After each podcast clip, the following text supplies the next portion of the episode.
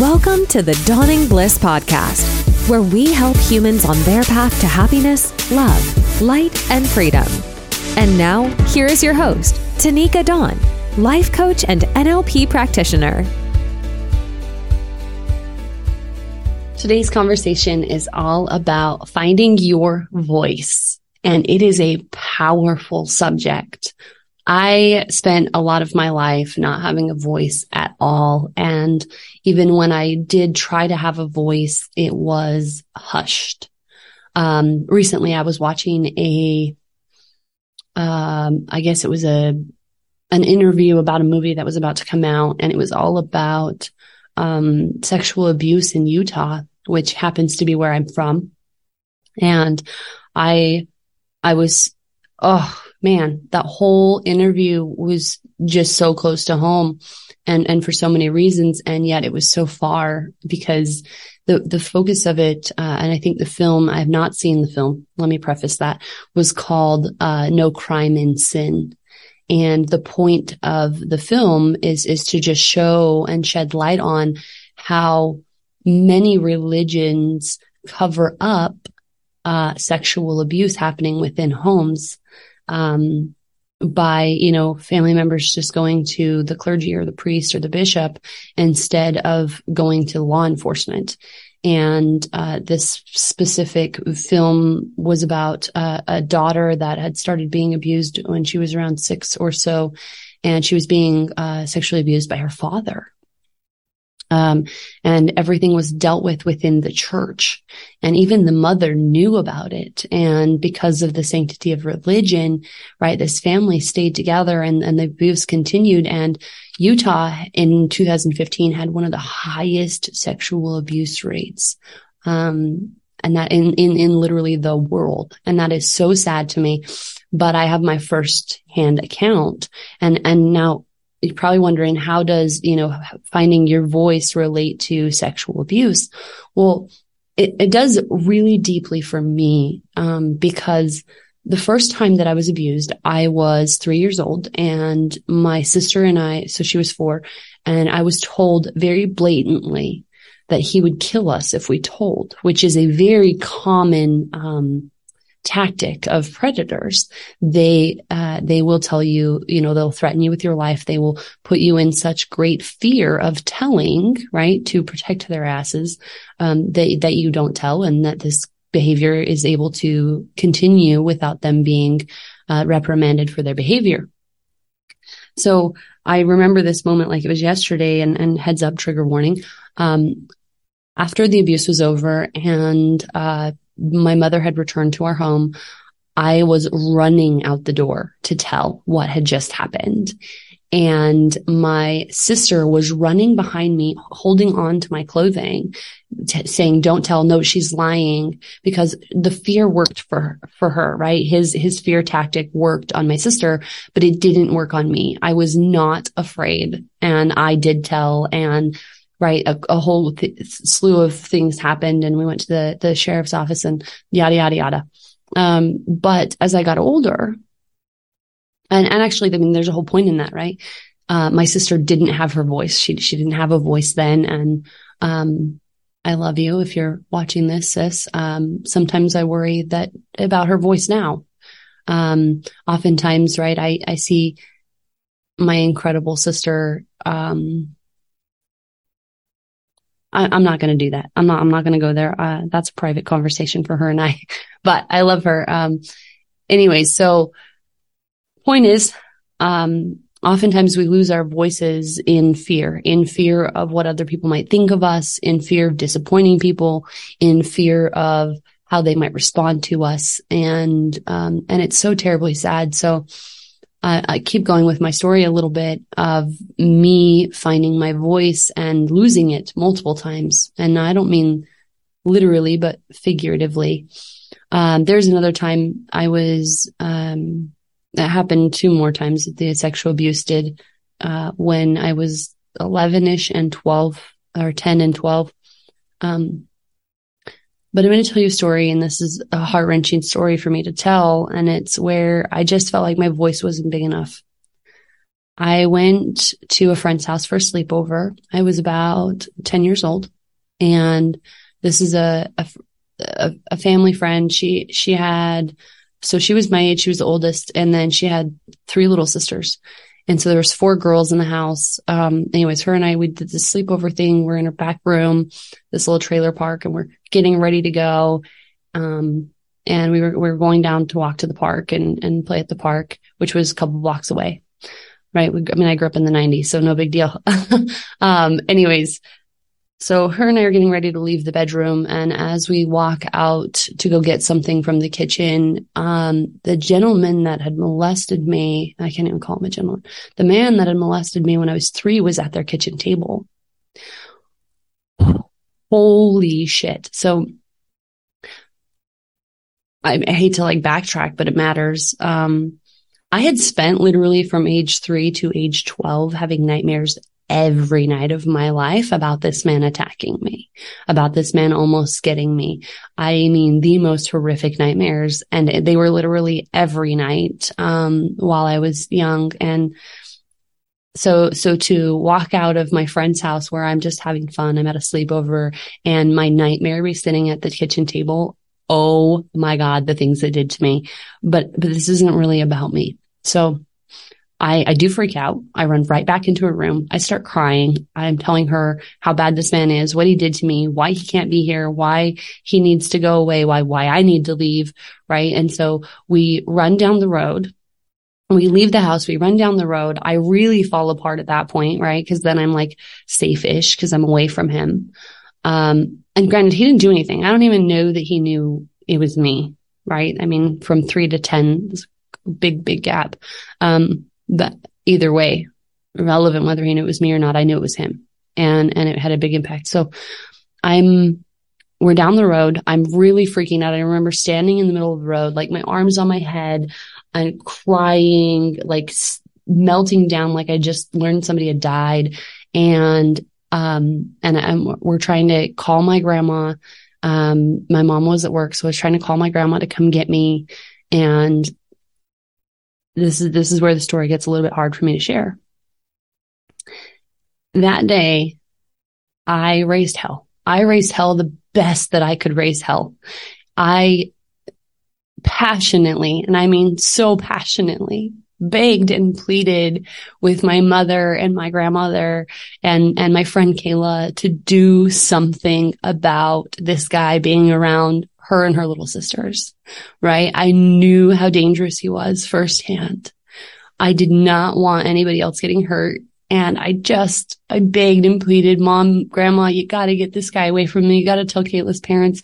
Kayla, you gotta tell your parents. You know, like I, I begged and pleaded with everybody within earshot. Like get this guy away from the, this house, right? There are four little girls in it. Get him away. Um, clearly I wasn't ever going back to that house. Um, I had seen Kayla a couple more times at school and then Kayla quit coming to school. And, um, one day, it was about two weeks later, my mom picked me up from school and she had this very somber look on her face. And for, forgive me, I, I don't know if I'll ever be able to tell the story without choking up because I, I feel a sense of responsibility for it.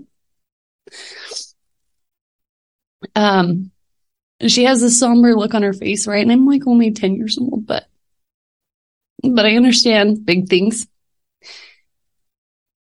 And my mom says, honey, I have to tell you something. And I'm like, oh no, what did he do? Right. I just knew, I instinctively just knew. I said, what did he do? Is it Kayla? And she says, no, Kayla's okay. But the guy and I'm not going to mention names here, but the guy, um, was found raping her three year old sister with a crowbar in the shed. This hurt so much because I tried so hard. I raised as much noise as I could as a 10 year old girl to prevent that from happening, to prevent anything from happening. And it just wasn't enough. And just nobody listened. Nobody listened to my voice. And, and the result was Kayla's dad ended up finding this happening and beat the hell out of him. Good for him. And he ended up in prison. The, uh, the other guy ended up also in prison, but that poor little girl, that three year old little girl ended up in ICU. They weren't even sure she was going to live. And it all could have been prevented if someone would have listened. I had a voice and I used it and nobody listened. Um, so move forward a couple of years and I, I was sexually abused again. Um, this was by my neighbor. I was having a sleepover with my girlfriend on her trampoline and we literally lived like kitty corner from each other. And her 19 year old cousin, uh, had woke me up with his hand in my, in my pants. Um, and it, oh, I was so freaked out. I like, I think I flew off of the trampoline. Um, it was like six o'clock in the morning. I just remember the light, sunlight was barely coming up. I flew off the trampoline. It was like, had to be in the fall because it was a little cold in the morning. And I raced home and I was freaking out. I was crying. I was telling my parents what happened. I was so scared. And I don't remember what happened, but I remember nothing happened, right? Like, I don't remember what happened in the conversation, but I remember nothing actually happened, right? The cops were never called. Nobody ever came. He still lived across the street from me at, at my friend's house, or it was my friend's grandma's house, and nothing ever happened. Nothing ever came of it, right? I was just scared of my neighbor now because he touched me like he shouldn't have, and nobody did anything. Sorry, this this is a really real one, really real podcast today, guys. So, um, it was a couple of months later of living in fear of my neighbor. And we were at another, um, adult's house where we were trying to find a ride to the swimming pool or the park or somewhere. And it was a little, it was a little far to walk from there. And she says, well, why don't you have, you know, so and so give you a ride? And I was like, oh God, no, right? And instantly I'm trauma triggered. I start like, you know, you can visibly see that I'm triggered. I'm upset and I'm like, oh no, no, no, no, no, no, no, no. I would rather walk. I'd rather not go. I'll just go home. It's okay. And she's like, why, why are you afraid of him? And I told her. And guys, within 10 minutes, I was being interviewed by what we call the Christmas box house where I'm from. She heard me. I told her that I was abused and she went right into action, taking care of it. Now, if there's a message in that for you guys, it is that if you or someone you know, okay, is struggling with abuse or anything similar, I want you to tell somebody. And if they don't do anything, tell somebody else and keep telling somebody until somebody listens and does something because there, there are angels among us that will do something so I, I don't want to get too further into the emotions because it's been, it's been a long journey of me finding my voice and yeah, it's been a long journey. So now here we are. I am now a professional speaker where lots of people get to hear my voice all the time. And I have a podcast where I'm also using my voice to create change and I'm a life coach and I use my voice to help people through lots of things in life that can be difficult and challenging. I help women find their voice and use it to stand up for themselves and what they want and what they need. I use my voice to help my children stand up for themselves and what they want and what they need. I give a voice to children who don't have one.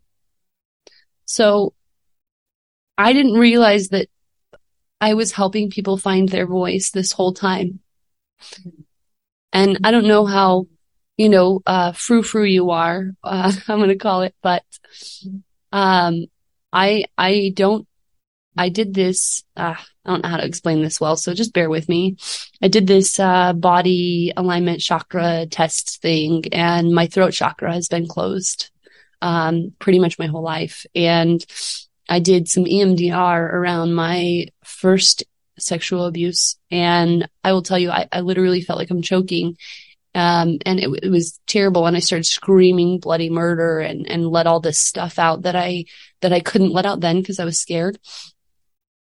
and uh anyway so and still to this day when i'm dealing with really difficult stuff um i feel like my throat closes up so there there's a whole lot going on with the with my voice and my power of my voice and my throat chakra and it's all it's all a thing um but I, I want to encourage you to find your voice i want you to use your voice even if it shakes I want you to use your voice even if you're scared.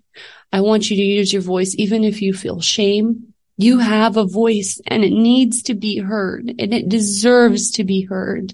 I want you to stand up for yourself and find your backbone. And then once you find your voice and advocate for yourself, I want you to find your voice to advocate for others because they need it too. Now, the stories I have shared with you they didn't turn out so well. And there was another time when I was a teacher and a girl reported sexual abuse to me and I turned it in. And unfortunately, they didn't do anything. They, they did investigate, but they didn't go anywhere. And now I don't know if the little girl was fibbing to me or, or if they just didn't do a very good job investigating. Um, but but I feel, I still feel a sense of responsibility for both of those instances today where I used my voice as loud as I could. I did it by the book. I'm trained, I was trained at this point as a teacher and, and I still didn't see justice. Um, right. I didn't see justice and that, and that breaks my heart. But for the number of times that I didn't see justice, 10 times more than that, I have seen justice. And I, I just want you to know your voice, it, it's powerful and it needs to be heard. You have a story and a message that people need to hear. And if you stay quiet, you're doing yourself a disservice and you're doing this world a disservice. There are important things within you that need to be said and, and no violence or abuse or trauma should not be talked about. It should all be talked about. It should be talked about openly, honestly and raw, whether that's just with a coach or a therapist or law enforcement. I mean, first of all, if you know of any kind of abuse that is happening, take it to law enforcement. Always, always take it to law enforcement. Um, and, and then, right, then you can go talk to your bishop. Um, then, right, you can, and, and I honestly, I could, I could have called the cops, right? I didn't know and I, I should have just I should have been able to trust my parents to do what needed done when I told them. Um, yeah, I should have, but I didn't. Um, or I, I, I trusted them and, and they, they let me down, unfortunately. Um, but there was an angel, right? And, and, and she did. And it was because I kept going. I kept going until somebody listened.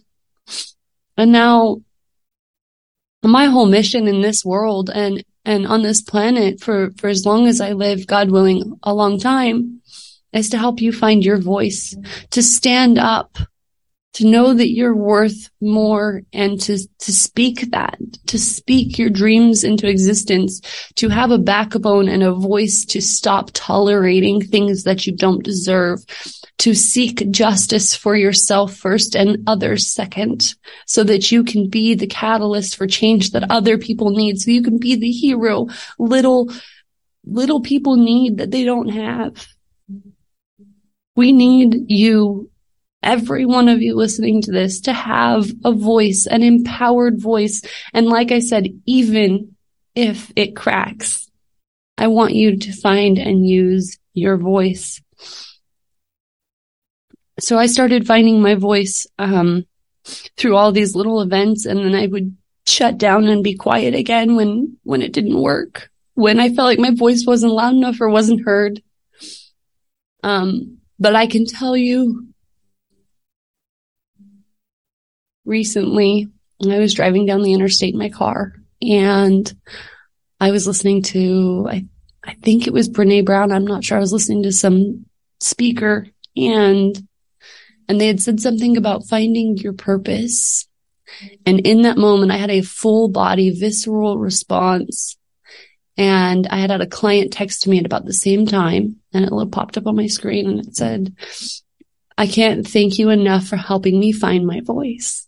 And I knew without a doubt in that moment that the reason I've struggled with my own voice so much and being heard was to be here today to help other people find their voice, to find their voice when they're struggling with suicidal thoughts or life being hard or their husband being an ass or whatever it might be, right? Or not talking about abuse that happened so many years ago and they still haven't said it out loud. I hope that this very emotional, and that was not on purpose, this very emotional podcast today has helped you understand the power of your voice and how needed it is not only for you, but for everyone around you. Have your voice ruffle some feathers, piss some people off. It's okay. It will work out. There's, um, a great song by Sara Bareilles, uh, and I think it's called Brave. And it says, say what you want to say and let your words fall out. I can't believe I'm singing. I suck at singing, but the point is, is guys, we gotta say what we need to say. We have got to use our voice. We have got to speak the things that matter. We've got to address the right people. And if they're not the right people, keep addressing people until you find the ones that will listen and that will take care of it and, and get the justice deserved for the situations. People will listen. People want to hear what you have to say. So share your story, find your voice, stand up for yourself and stand up for others. Thanks so much for tuning into this episode of the Dawning Bliss podcast. If you're enjoying the show, please feel free to rate, subscribe, and leave a review wherever you listen to your podcasts. That helps others find the show, and we greatly appreciate it. For more podcasts and personal coaching, please visit us at dawningbliss.com. Thanks again for tuning in, and we'll catch you in the next episode.